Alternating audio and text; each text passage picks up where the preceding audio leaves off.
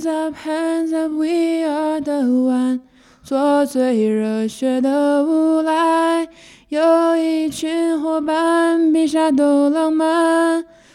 我这感觉很好好近。嘿嘿，维纳斯儿，马老师你好，怎么样？现在感觉紧张吗？还可以吧，毕竟要开始我本人人生中第一次的录播。而且我们选了一个话题啊，这个话题让我都觉得有点汗颜。我也想不到，我有一有朝一日也会看一个选秀类的节目啊，《明日之子乐团季》。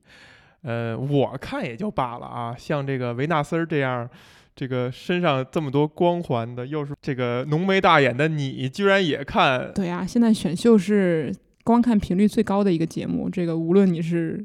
什么身份？如果你是什么背景，我对这个节目是怀有非常崇高的敬意的。如何把这种崇高敬意给它合理化的？存在即合理吧，我没有觉得哪里不合理。嗯，你就觉得看选秀没什么？对，因为我是一个资深的选秀观众，从超级女声，那就是二零零五年开始到现在，已经也将近十十五个年头了。我印象很深，当时呃，同屋有那么一两个呃。就是室友在看，但是感觉那真的是一个全民都在谈、全民都在讨论的，用现在的话说叫什么“社交硬通货”一样的一个节目。对，那个是我人生第一次花钱花短花钱用一块钱一条的短信去为一个自己喜欢的偶像去投票，所以印象非常深刻。今天咱们谈的这个叫《明日之子乐团季》啊，我先说一下起因。有一天哈，我在晚上在在家非常休闲的在那儿喝着点小啤酒看节目，然后我的一个朋友的群里边在说，就是艾特我直接说说那个什么什么《明日之子》，你看没看啊？那里边有，呃，什么什么挺逗的。我说这种节目我为什么要看呢？然后他点出了一点，他说因为有朴树和欧阳娜娜。嗯。然后我就觉得啊，这我这个朋友还真的是挺了解我的，就这俩人名一抛出来呢。从不同角度呢，确实让我对这个东西产生了一点兴趣，于是我就抱着批判的眼光，在临睡之前哈，决定去一探究竟，想看看一个朴树和欧阳娜娜同时存在的一个节目会是一个什么样子。于是我就点开了，然后就没想到把刚开始发布的这前两集哈都看完得有四个小时吧，我记得。对，一一直看到了后半夜。呃，虽然一直也是。带着批判的眼光，但是同时身体又很诚实的把它看下来了，呃，这事儿让我觉得还挺吃惊的。我觉得要不然我也说一下我的起因吧，因为我觉得跟您的故事也挺接近的。我应该大概也是两个多月之前吧，然后我是有一个微信群，里面有两个特别要好的姐妹，就是我们就是专门为了综艺节目开了一个微信群，我们三个人囊括了这个。中国、韩国和国外所有的综艺节目，就是任何一档综艺节目，基本上一定会有一个人在看。然后我们一起看的比较多的，就是像之前爱奇艺的那个《偶像练习生》或者《青春有你》啊，包括腾讯的那些这个《创造营》啊之类的。这些对我来讲太陌生了。对，对我们来讲非常的熟悉，每年都看。然后今年突然有一天，有一个这个其中一个一号姐妹就说说，哎，最近在看这个《明日之子》，然后觉得很好看。因为我之前也大概看过前几期，因为这个节目比较有名，就是因为它前面几季选出来的这个冠军都还是不错的。最有名的就是第一季的毛不易，相信大家应该都知道。对，毛毛老师这个是从那个节目的第一季里面选出来的。是个男护士是吗？这我对他仅有的认识。是的，是的，是的。最最有名一首歌叫《消消愁》，还是很好听的。啊，什么什么敬明天什么？对对对对，是的。我对我自己感到自豪，居然能说出来两个关于毛不易的信息。嗯。所以我就说，抱着也是试一试的心情，我说我可能会去看一下，但是因为这个实在工作太忙，没有时间。有一天好像工作到也是夜里都十二点了吧，然后突然间就突发奇想，就兴致就来了，然后点开了这个节目，基本上跟你是一样的，就是没停下来，就一路看到了三四点。然后，但我是一点批判的眼光也没有，就立刻深深的被吸引，并且非常坚定的从第一期看到了最后一期。呃，中间的时候，其实我印象里边是。另外一档非常呃著名的节目《乐队的夏天》开始开播哈，然后每到周六呢，我发现我的我竟然是先点开呃《明日之子》，然后看完以后才再点开这个《乐队的夏天》，这个这一点也是挺让我吃惊的。这个节目其实已经是《明日之子》第四季了，但是我觉得《明日之子》它很有趣的地方就是它每一季都会换赛制或换主题。它之前三季都是选个人的选手，那这一季的话是一个就是所谓叫 Super Band 的一个乐团季的一个概念。当然，它版权是买的韩国的啦，所以不能算是完全创新。但它的赛制就是说，可能一共大概有四十个选手，都是呃素人吧，就是没有经过太多的这个就是经纪公司去培训。的一些有音乐背景的一些可能二十岁上下的一些就是年轻人吧，然后呢就是来选拔呢，选拔出来之后，嗯，就会以这个最终希望成为一个五人乐团的目的去进行一个这个赛制的选拔。那最开始的话是两两成团，然后呢中间是三三成团这样，然后四四成团，就是不断的去。这个对这个运营的比较成功的团体去加入新的成员，那最后是可以胜出的五人团体就是最后的冠军。我觉得这个赛制，因为我没有看过韩国的版本，我觉得还是蛮有趣的，因为里面涉及到很多其实就是团队运营方面的这种东西。所以我觉得像一些就是你我这样的成年人会觉得有趣的原因，我觉得一方面是这些人都很有才华，因为他们很多都是呃就是。科班出身，比如说像中央戏剧学院啊，或者中央中央民族大学的，对，包括伯克利音乐学院的一些背景，也有一些是就是可能是真的靠着自己的热情，然后很有才华的一些啊。就专专业的音乐的学校的学生，还有一些就真的是靠自己的这个实力，就是就是在业余的去对这个东西很有热情，把自己培养出来的。所以我觉得是一群还挺有热情的，就是孩子们吧。然后另外的话，我觉得这个团队配置很有趣，是因为你就可以看到怎样的人跟怎样的人在最开始就是会因为性格吸引在一起。然后呢，这个这个这个所谓的就是就是组 CP 嘛，所以其实也是最开始让大家觉得很有趣，就有点有点像看一出偶像剧，虽然里面都是都是男生了。哎，你说的还挺褒义的哈，组 CP，然后呃中性吧。呃，在网上大家吐槽就是说，就是炒 CP 啊，硬凹 CP 这种感觉。对我，我觉得关于这个这个节目的运作，我们可以等会儿再讲，因为有很多这个就网上的吐槽。对，但我觉得这个节目就从我来讲的话，因为我还是觉得做的是很有很很有创意的。那我觉得这个过程中，你可以看到他们的性格的磨合啊，然后不不合适，一到合适，到最后，我觉得是蛮真实的一个反应。哎，你说的这一点哈，其实这个节目啊，后来我也在想，为什么我能看下去，还是并且还挺吸引我的，因为。嗯，你之前提到的什么创造营、什么呃练习生之类的那些，我是真的一点儿也看不下去。我真的尝试的去看过，但是 你刚才辛苦你了。你刚才提到的那 些点哈，比如说这些人很真实，然后一步一步成长等等这些吸引人点，其实那些节目也有。后来我就在想，为什么这个这俩事儿同样都是这样的？那那些我就看不下去。其实所有类似于这样综综艺我都看的很少，但是我能看的，比如说像原原来的什么《我是歌手》。我能看下去，那可能那时候我认为他就是已经成名的或者大家认识的人，然后你可能看就跟看演出一样，而我对这种从零开始或者素人其实可能不感兴趣。那时候我总结哈，因为比如说像什么好声音、好歌曲，我全都看不下去。但是这个《明日之子乐团季》，我发现那我以前那个推论可能就是不对的。那它的区别就在真的可能就在于它是乐队，就是乐队这个事儿本身对我的吸引力是非常大的。就是可能我并不是因为音乐主题而感兴趣，而必须要呃收敛到是乐队。嗯，我觉得你说的挺有道理啊。反正我是一个纯音乐粉，我觉得就是反正跟音乐有关的我都能看的。你都可以看。但乐队这个东西，我觉得我也是很感兴趣，因为我也是就是呃从上学期间到现在，就是非常喜欢去音乐节的一个人。哎。那我觉得音乐节就是有两个元素嘛，一个就是乐队，另外一个就是现场，这两个东西我觉得都是很有魅力的。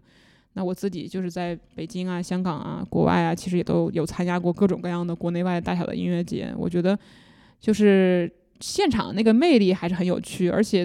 尤其是几个人一起，然后每个人各司其职，就像这个节目里叫所谓的司职嘛。你弹吉他、弹贝斯、打鼓的，然后弹键盘的，然后还有这个主唱，其实是一种还是有一些团队协作，然后还有一些。就是很 close 的一些小团体的一一些互动，我觉得还挺还挺让人着迷的。对我自己是这么觉得。其实好像除了这个《明日之子》乐团季，还有一个节目叫《一一起乐队》吧，还是叫什么？啊，那个你看了吗？也其实并没有。其实说实话，这个《明日之子》是我就是看的第一个跟乐队有关的节目。其实《乐队夏天》我都没有看过。那你看完这个《明日之子乐团季》，会想，比如说把一起乐队吧或者这个嗯，对，乐队夏天找回来看吗？乐队夏天其实我我已经在看了这一季，主要你觉得你相比而言，你觉得会会吸引你吗？主要是因为没得看了，但我对这个节目还是有很多很多的尊敬的。我我看了一下，我觉得也也也蛮有意思的，但是因为它没有太多这个养成系的元素，因为我本身是。我其实个人就是说，如果讲深一点，就我对心理学啊，还有就是对这种呃人际交往啊，还有包括就是一些自我意识的这个这个意识的这些东这些进进步啊，都还蛮蛮有兴趣的。那我觉得养成系的节目，你是可以通过这个看每一个人的性格，然后以及他们跟别人的互动，那个会让我觉得很有趣。对月下的话，其实也是一些就是像你说的，已经有有名很有名气或小有名气或曾经有过名气的人来参加这样的节目，我觉得。是可以看到很多创新的元素，他们的音乐里面啊，但是有一些合作站可能可以看到一些呃性格方面的东西。除此之外的话，还主要是一个我觉得以音乐作品和才华去讲话的一个节目吧。嗯，那可能走的很多的这个路线和吸引的观众都是对音乐很有情怀，尤其是对一些传统的摇滚乐以及一些新新的电子乐都很有情怀的一些人。嗯，那些。那些那些也很吸引我，但是可能没有就是这个东西加上养成系这个东西对我来说更吸引。但是养成系会不会还有一个人呃类似的前提？因为我呢虽然看这种选秀的东西什么很少，但是我印象里边被大家疯传的或者说破圈的东西，偶尔会出现那种岁数比较大的，比如说就一个素人一个老太太，然后她声音非常的天籁。然后这个视频就会在网上被大家疯传，然后甚至比如说一个中年不如意的一个大叔，然后他有了一个什么表演魔术的这种的才华，你觉得这个可以放在这个范畴之内讨论吗？就是他能满足你对养成系那部分的需求吗？还是说必须是一个年轻的、未经雕琢的，甚至是一张白纸这样的东西？我觉得是这样子，就是这个东西，我觉得是两个事情。一个事情，我所谓的养成系，是你需要在足够的一段时间去有可以观察到一个个体或一群个体的这个时间。那如果是那种，它必须要有变化。对，所以它必须是所谓养成，就是他从比如说一个素人或者是一个大家都不知道的人，你一步一步观察他，那他累积自己的一些人气和粉丝，到最后就像当年的超女一样，就是。李宇春、张靓颖和周笔畅在开始的时候，其实也没有人认识，可能只是几个音乐学院的学生。但是当时通过那个节目之后，就有可能几亿、几千万的一个粉丝。那这个就是所谓的养成系，其实只要三个月的时间，他们就可以从一个默默无闻的人变成一个很有人气的人。你说的那个养成就是那三个月吗？呃，是最开始的三个月，就是他就是对我说的我喜欢的养成的这个节目的部分是这个部分。当然，我当然希望说中间有有一些就是所谓的音乐人或者是一些。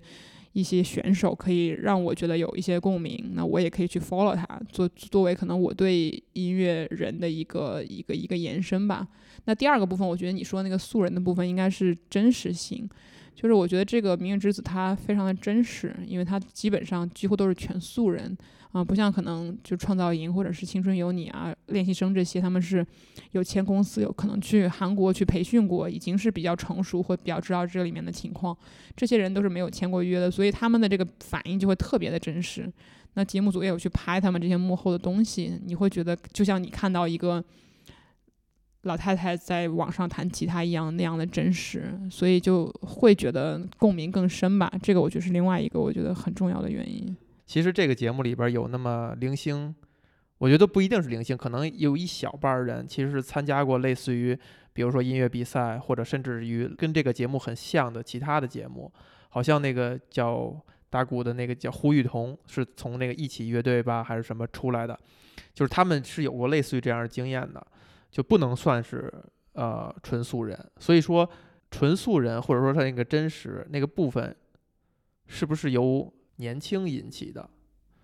嗯，甚至比如说在有音乐学校学习经验的人的话，我觉得他们日常生活当中可能接接触过的外边的工作，就他虽然很小，但是他有可能外边能接到一些音乐方面的活儿，或者说他参参加演出等等，也会培养他一些作为一个呃艺人还是表演者的一些经验，他应该不能算是我们传统意义上认为大街上拉来的那种那种素人。对，我觉得这个可能是也谈回到这个节目的定位问题啊，因为你像其他那几档就是比较年轻的这个选秀节目，它明显是在就是去选一个所谓的 idol，就是偶像嘛。那这个其实这个概念也是最开始我觉得是从韩国那边流过来的，就是通过他的一些才华，但一定是要有一些外貌或者是表演上的东西去吸引一些一些年轻人。的这方面的东西，那还有一类就是不是选 idol，可能是选有才华的人。这方面这方面的节目，就比如说包括这个中国中国好声音，对吧？这个这个就是可能不是造星的一个一个运动，更多的可能还是看实力。那这个节目我觉得是两者兼有，而且这个东西也是他们一直有争议的原因，因为他所谓做乐队，应该是大家所谓讲的比较 real 这件事情，就像月下一样，可能大家觉得这些人都很 real，很摇滚，很 rock。对吧？就所谓大家说滚圈的人，但这个节目的话，它就是融入了一些偶像的元素啊，也有投票啊，也有一些就是造 CP 啊或怎么样的，同时又有一些 real 的部分，所以可能就是这种这个一真一假的这种这种结合，让大家觉得更加有趣吧，也可以吸引到不同的人，就像可以可以吸引到你这样的人，看月下的人，也可以吸引到我这种就是经常看这种偶像选秀节目的人。嗯，你觉得这两个相比哪个更吸引你啊？嗯，我觉得都吸引我。就是说，或者这样讲，如果一个节目它有养成系，或者是年轻一些的选手，我会觉得看得很开心。但是真正吸引我能长期关注一个选手，还是因为他的音乐作品。我觉得，就我不是那种就是说会因为这个人的长相或这个人的性格。就跟随他很久，我还是一个就是所谓叫音乐粉哈，不是大家所说的什么什么女友粉或者是什么对亲妈粉这种。我我我是音乐粉，我是音乐粉。关于他们都在二十岁左右哈，其实偶尔有零星几个二十五岁左右的，剩下大部分都是二十岁左右，甚至二十岁以下。这个事儿呃会让你觉得有什么触动吗？因为我因为太少看这种。小朋友的选秀节目了，这事儿对我来讲冲击还真的是挺大的。就是我就在想，我二十岁的时候在干嘛？虽然我上高中的时候就组过乐队，但是就觉得跟人家比，那根本就是一个纯粹的玩儿，就课余生活在玩儿的那个状态。因为我在回想，我那个时候从来没想过将来我可以从音乐这条路走下去，从来哪怕一刻都没有想过。就是你觉得那东西就是一个平常你在。你你玩儿，或者说跟朋友一块儿在一块儿打发时间的一种方式，但是这些小孩儿就是真的是感觉就是以音乐为生命。首先，我觉得我看这个节目内心是就是毫无波澜的，就是我除了喜欢他的部分以外，对我没有对我没有什么冲击。因为我因为因为我就发现我有一个特别神奇的事儿，就是就我关注的人呢。他可能一直就在这个年龄段，就是我一直在长，但是我关注的人呢，他可能就可能我我可能二十年前或者十几年前看周杰伦，那时候周杰伦可能二十多岁，对吧？然后后来呢，我喜欢的这个明星就变成比如说林宥嘉，对吧？林宥嘉跟我是同岁的，那我当时其实有点冲击，我说哎呀，我现在这个喜欢的这个歌手和音乐人已经都跟我一个年纪了。那再再再到最后，我因为看《偶像练习生》，就对这个就是蔡徐坤同学也是非常感兴趣。那当时觉得说，哇，有一个比我小十岁的这个人的节目，我居然还看得这么这么入迷，是不是我有什么问题？那个可能是我的第一次冲击。但后来我就渐渐明白这个事情，我觉得这东西跟两件事情有关系。第一个是你自己的心理的年纪，就是你可能一直是希望去有一些新鲜的东西。因为我觉得年轻，一方面是他可能阅历不够，一方面他是代表着最新的音乐或者是潮流或者是一些东西，这个东西是可能满足你所谓的好奇心对这个世界。啊，因为如果你一直跟随跟你一样的年纪或比你年纪大的人，他的东西可能他们就变得无趣了。也就是也也也许你还是会觉得有趣，但是可能对于那些一直关注最新潮流的人，他就会觉得无趣。你回答的真小心。所以后来我就觉得，我觉得那些最年轻的人参加的这些节目，就会让我觉得很新鲜、很有趣。所以我就一路看这个，就是中国有嘻哈呀，然后我是歌手啊，然后包括。后来这个腾讯、爱奇艺的各档节目，我觉得就内心渐渐的就毫无波澜了。然后我还要想要再补充一点的，就是我觉得这个热爱这个东西，就是因为有一个理论，就是说你在一个领域的这个所谓的就是成就也好，或者是进步也好，跟两件事情有关。第一件事就是你的天资，第二件事情是你在这个领域投入的时间。所以说，如果他一个很喜欢音乐的人，从比如说三岁或四岁就开始学这个东西，学了二十年，跟一个你可能二十岁才开始学音对音乐感兴趣，看了这个五年电视的音乐电视的人来讲的话，其实他已经比你成熟很多了，在嗯某些方面是的，。是的，是的。所以这不能就这就是我在说的。我觉得那些人他他没有，他不是完全的素人，他已经跟素人完全不一样了。他跟大部分的年轻人、小孩儿长大的环境是不一样的。他可能从小就被这件事情已经熏陶了很多年了。他可能跟现在三四十岁的那些音乐人相比，他并不一点儿都不差。他在音乐方面的经历或者说呃积累，我我说的素人，可能更多的就是说，所谓的这个偶像包袱，他可能并没有，就是说他不知道自己在什么时候该说什么话，对吧？他可能觉得他想说什么就说什么，他不是那种就是已经被公司训练成就是比较逆来顺受的那种人，所以这个节目就有很多抓马嘛。到后后来有很多跟导演组不和啊，或者是有各种各样的选手觉得自己的自我被被被被剥夺了，就就出现了很多戏剧性的东西，所以这个节目引起了很多争议。那很多。就是可能现在小朋友会觉得这个就所谓的监制龙丹妮同学就是非常的喜欢制造 drama，他们觉得这个节目的定位就是 drama，所以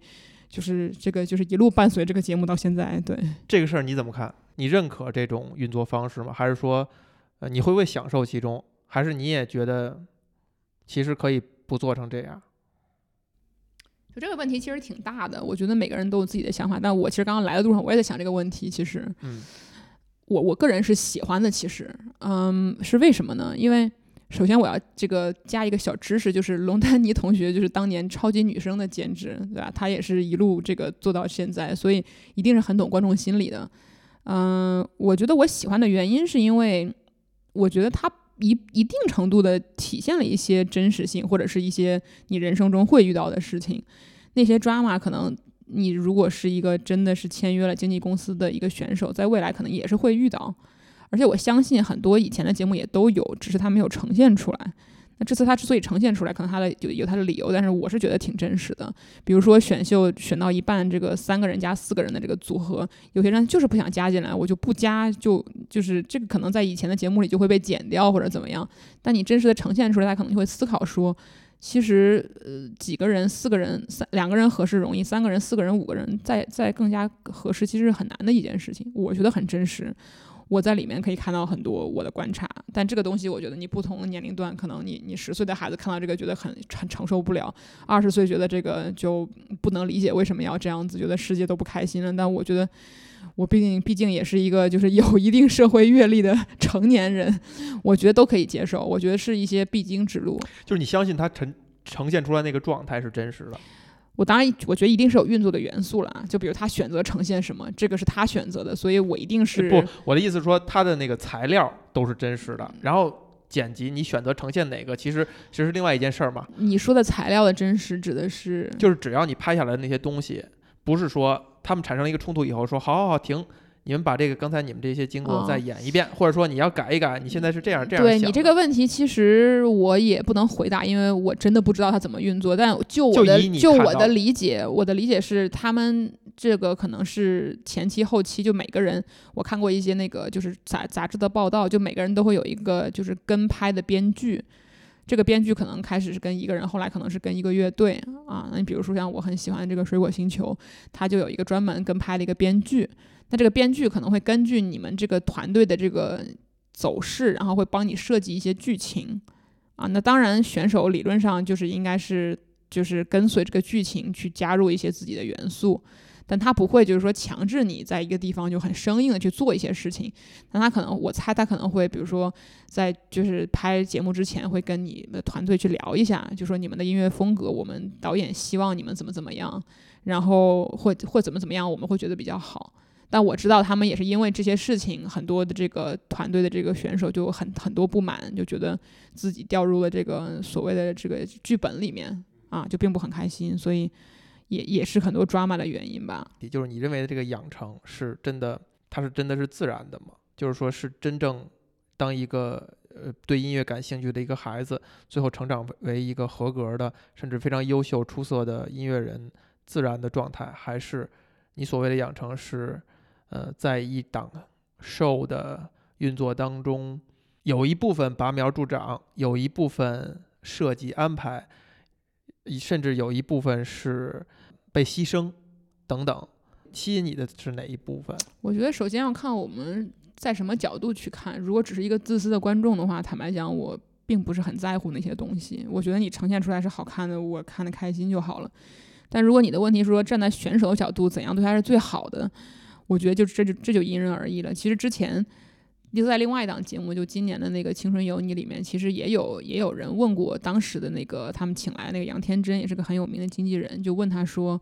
就是呃，怎么样看待这个保持自我和和和不断往上所谓就所谓成功这件事情？那当时杨天真就讲得很清楚，他就说，你你做这一行，你就是要想清楚，说你要的是什么，你要的是成功还是快乐？因为这两个东西通常是不可兼得的。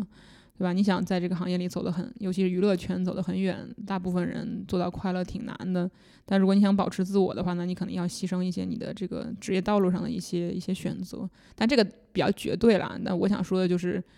就这世界就是有它残酷的一面吧。但是毕竟我觉得这个节目是一个很好的平台，也让很多人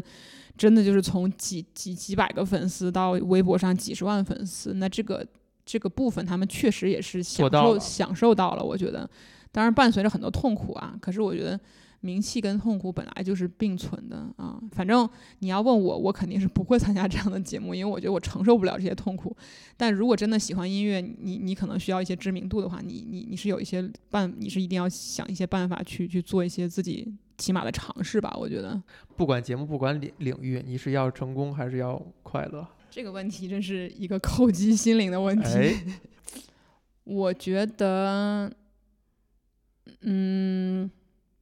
我觉得就是你直接问我一个，我就是所谓的这个应激反应的答案，我肯定是说我都要啊。但是呢，我觉得我的真实答案是说，我可能会选择在人生的某一些阶段先牺牲一些快乐，获得一部分成功。但是在我可能做到一定的成功之后，我会更加倾向于快乐。嗯，或者换一个问法，就这两个东西。最后没能拿到哪个，你会觉得难更难受？嗯，这个问题我觉得，说实话，我没法回答，因为直到你拿不到那一刻，你你你才知道你是什么情况。我我还是觉得这两个东西对我来说都很重要。当然，我觉得快乐可能更重要。但是，当你足够不成功的时候，那个快乐还是不是那么重要？没有人知道。这就像很多人说，你是要做一个很有钱的这个每天都很难过的人，还是一个非常穷很快乐的人？这两个东西，我觉得都。都挺难的，其实。那马老师，你你会选择哪一个呢？既然说到这里，非常非常就直接的答案，我肯定是要快乐。前一段时间是跟，哎，是跟你在聊天的时候，可能是我吧？可能你问完这个问题，我还想，我还真的从来没委屈过自己。这是你问的吗？是我问的。哇，看来这个维纳斯的角度还都是很犀利的哈。我还真的从来没委屈过自己。那就无论什么时候，就比如说，呃。就所谓的是好学生的阶段吧，那可能是因为那东西对我来讲它不难，而且比如获取新知是很让我高兴的。它并不是说我要委屈自己，让自己呃踏踏实实的学习，或者说多有多用功，呃，然后当这些东西不再让我产生兴趣以后，我就得过且过。你比如大学的时候，虽然面对我强项的数学等等的，我也只是保个六十分就完了，因为那东西已经不再让我有乐趣了，我的时间可以用来去干别的了。所以这个问题好像我从来没有没有想过，所以当我看到这个《明日之子》里边，其实有那么一两段，就他们采访，就是龙丹妮跟他们对话的那个过程，有的人小朋友就在那么小的时候就问这样的问题。就类似于这个是，比如说是不是有剧本啊？就是如果这样，我们能做成乐队吗？等等，问这样的问题的时候，我还真的挺吃惊的。我说哇，这小孩怎么这些小孩怎么能问这么成熟的问题？就是他在那么小的时候，他就去想，我进娱乐圈儿，我就变成什么什么样了，或者我将来走上这条艺人的路，我可能就产生变化了。就这些问题是在他们问出口那一刻，我好像从来没触及过。嗯，所以就会让我觉得很。惊讶就是，如果真这么小的一个小孩这么早就去想的话，是不是一件好事儿呢？对，我觉得其实你这个你这个感受我也有同感了。就是我觉得现在起码就是选秀里面的这些选手都是非常早熟的一波人，可能是因为他们被选出来，所以他们就会早熟；也可能因为他们真的很喜欢这一行这一行，所以他们在这个行业里面就会变得非常的成熟。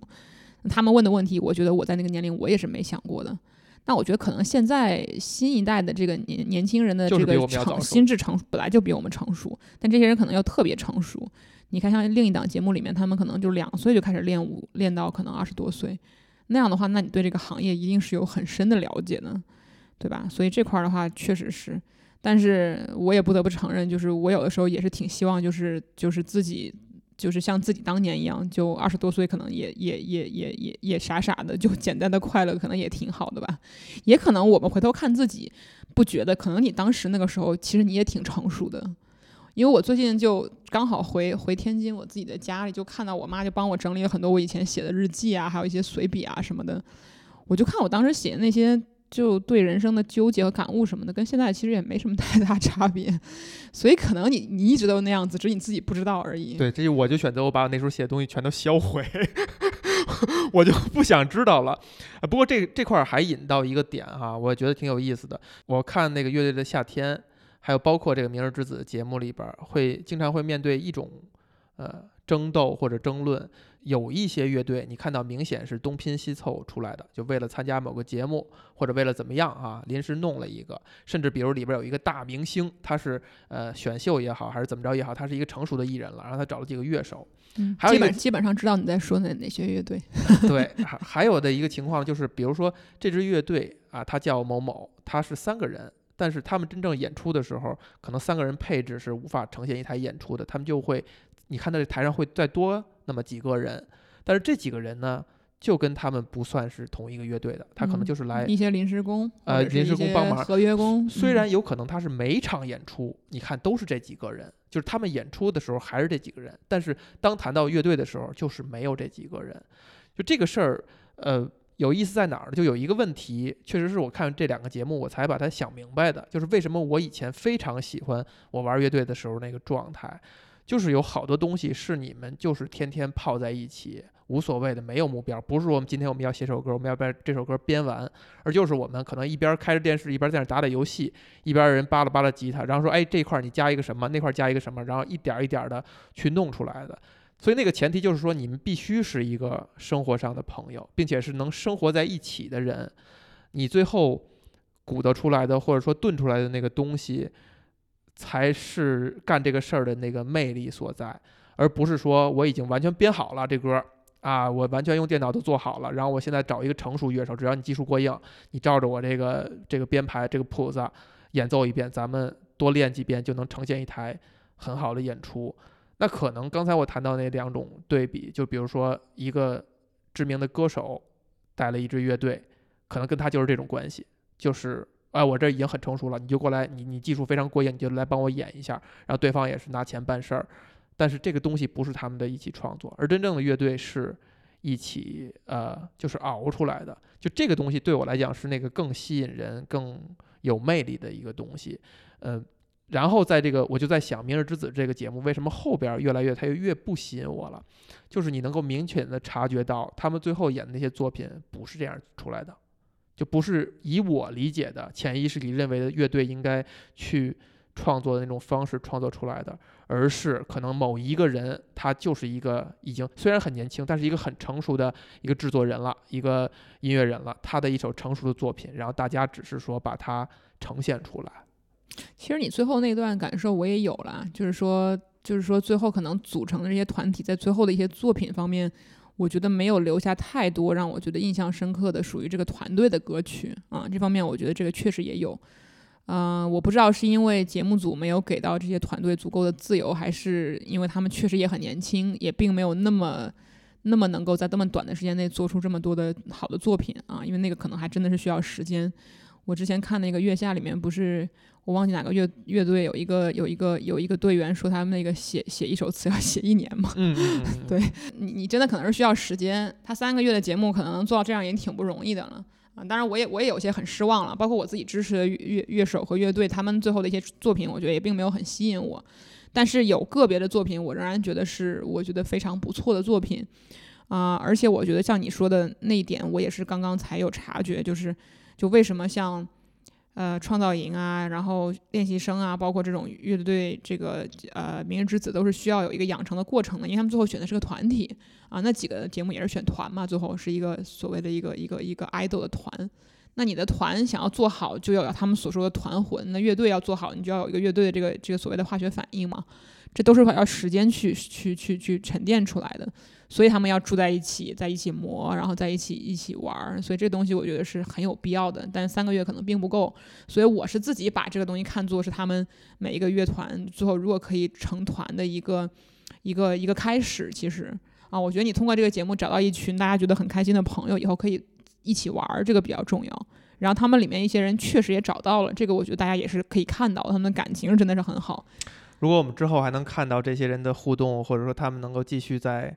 运行运作下去的话，甚至比如说已经淘汰了、已经拆的团队，就比如说有一个玩的很金属的一个发条月亮，哎，对，类似于这样，就是如果他们真的像他们节目里边说的呈现的，他们找到了属于自己的那个位置、那个状态的话，如果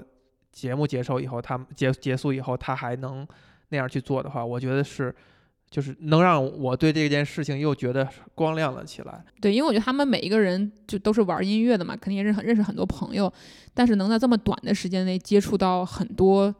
还算志同道合的人的机会，其实也挺难得的。那所以在这四十多个人里面，我觉得每个人，你就像小时候大家参加夏令营一样，你你不管怎么样，大家就是多多多多不挨着的人，可能都会找到几个好朋友的。所以这个我觉得就是你在可能人生比较初期的时候就很容易结交朋友的原因，因为你自己是比较开放的一个状态。我觉得你像这个《乘风破浪的姐姐》也是个养成系，但是大家都已经很成熟了，所以你你你可能很难看到说一个人还能。还能养成成什么特别不一样的状态？可能大家就是突破一下自我啊，但是你不会看到什么很多，就是过于过于过于震惊的一个部分。那个显得很虚情假意吗？我觉得也没有，其实做的也挺 real 的啊。但只是因为你你你你到那个人生的那个阶段，你自己很多想法都比较固定了，所以不太容易被被改变，或者是不太容易再去有很多跟自己可能截然不同或自己都没有意识到的那个部分。但我觉得那个节目做也很成功，因为它。也让很多姐姐有很大的突破了，其实也让很多观众看到了很多人不同的一面，而且韩国也买了咱们的版权，非常让人骄傲。哎呀，对，所以这个我觉得真的是 挺棒的。你作为一个那个姐姐吗？你作为一个现在的状态，你看那个节目会有像你看其他选秀节目不一样的，就是代入，这也是好的问题。就是其实我我我我的同龄人很多人非常喜欢看那个节目。他们可能就是就跟马老师您这样子，就就从来不看这种就是就是就比较年纪比较小的选秀节目，那他们会觉得那个节目为他们非常的着迷。但我反而没有很被那个节目吸引，就我也有看了，但是我没有非常所谓网友叫真情实感，这个没有特别真情实感的去看，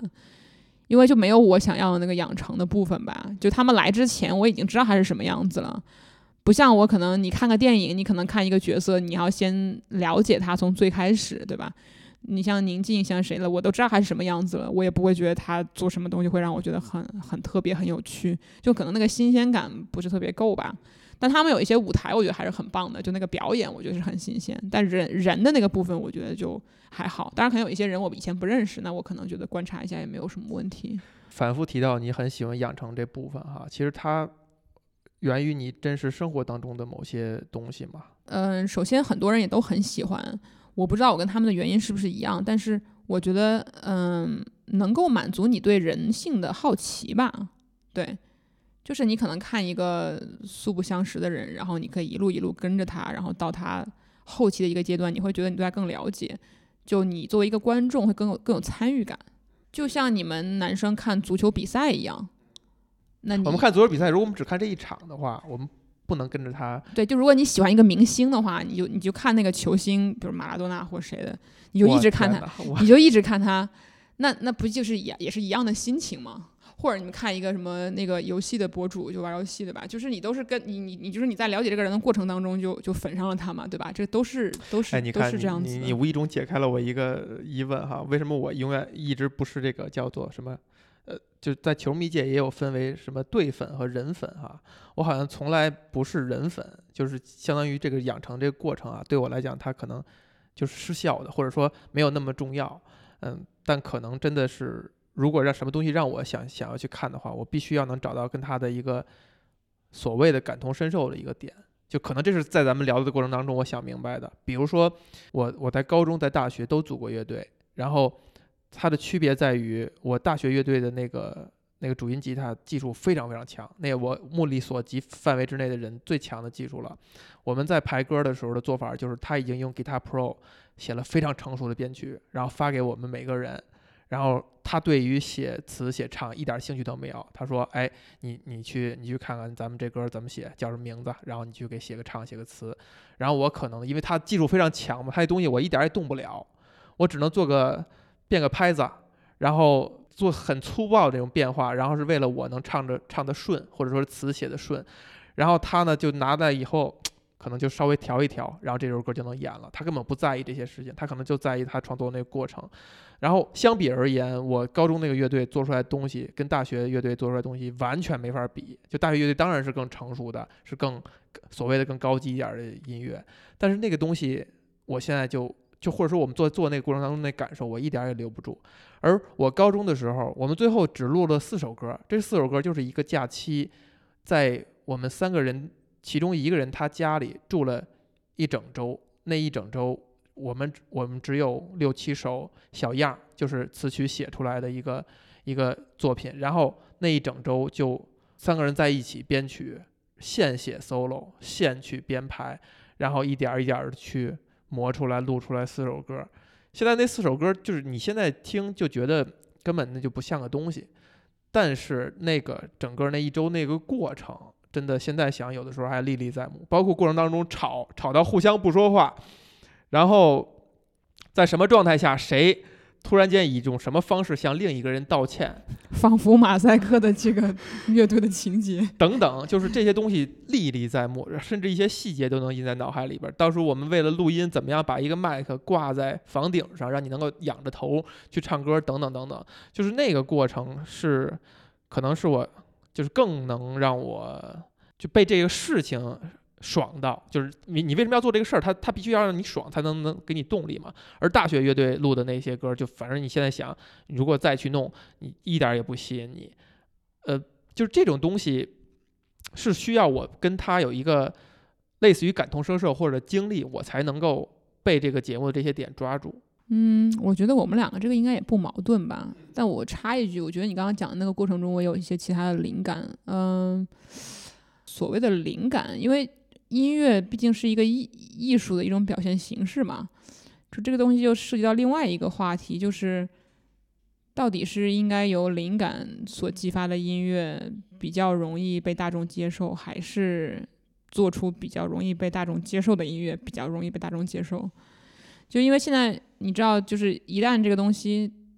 有了目的性以后，有了商业的元素之后，它一定会变的嘛。所以这也是很多艺术家就很崩溃的原因啊。因为你你最开始没有目的性的做出一些东西，一定是最自我的，但是它不被大众大众接受，那你可能是需要去微调才能让它卖得出去嘛。那嗯，我是一直坚信说，因为我自己也是会平时写些东西啊，这个的人，那我是觉得灵感迸发的那一瞬间出来的东西永远是最好的。你为了去写一个东西而写出来的东西就就不好了啊。但这个东西很多时候，你一旦成为了一个职业的乐手或者是音乐人之后，就会有这样的困惑，因为你你有需求嘛。所以这个也是为什么我非常喜欢，我一直很喜欢那个音乐人，就是陈绮贞的原因。因为他很早是在滚石的签约歌手，但后来他可能觉得也是太被束缚了吧，也是一个自我非常强强的意意识非常强的人，他自己出来做独立音乐人了，自己开公司。对他自己开公司的时候呢，就是很有节奏吧，就并没有像很多歌手一样一一定要一年出一张专辑，他是完全看自己的灵感，他需要有很多的生活阅历才能去做出一张新的专辑。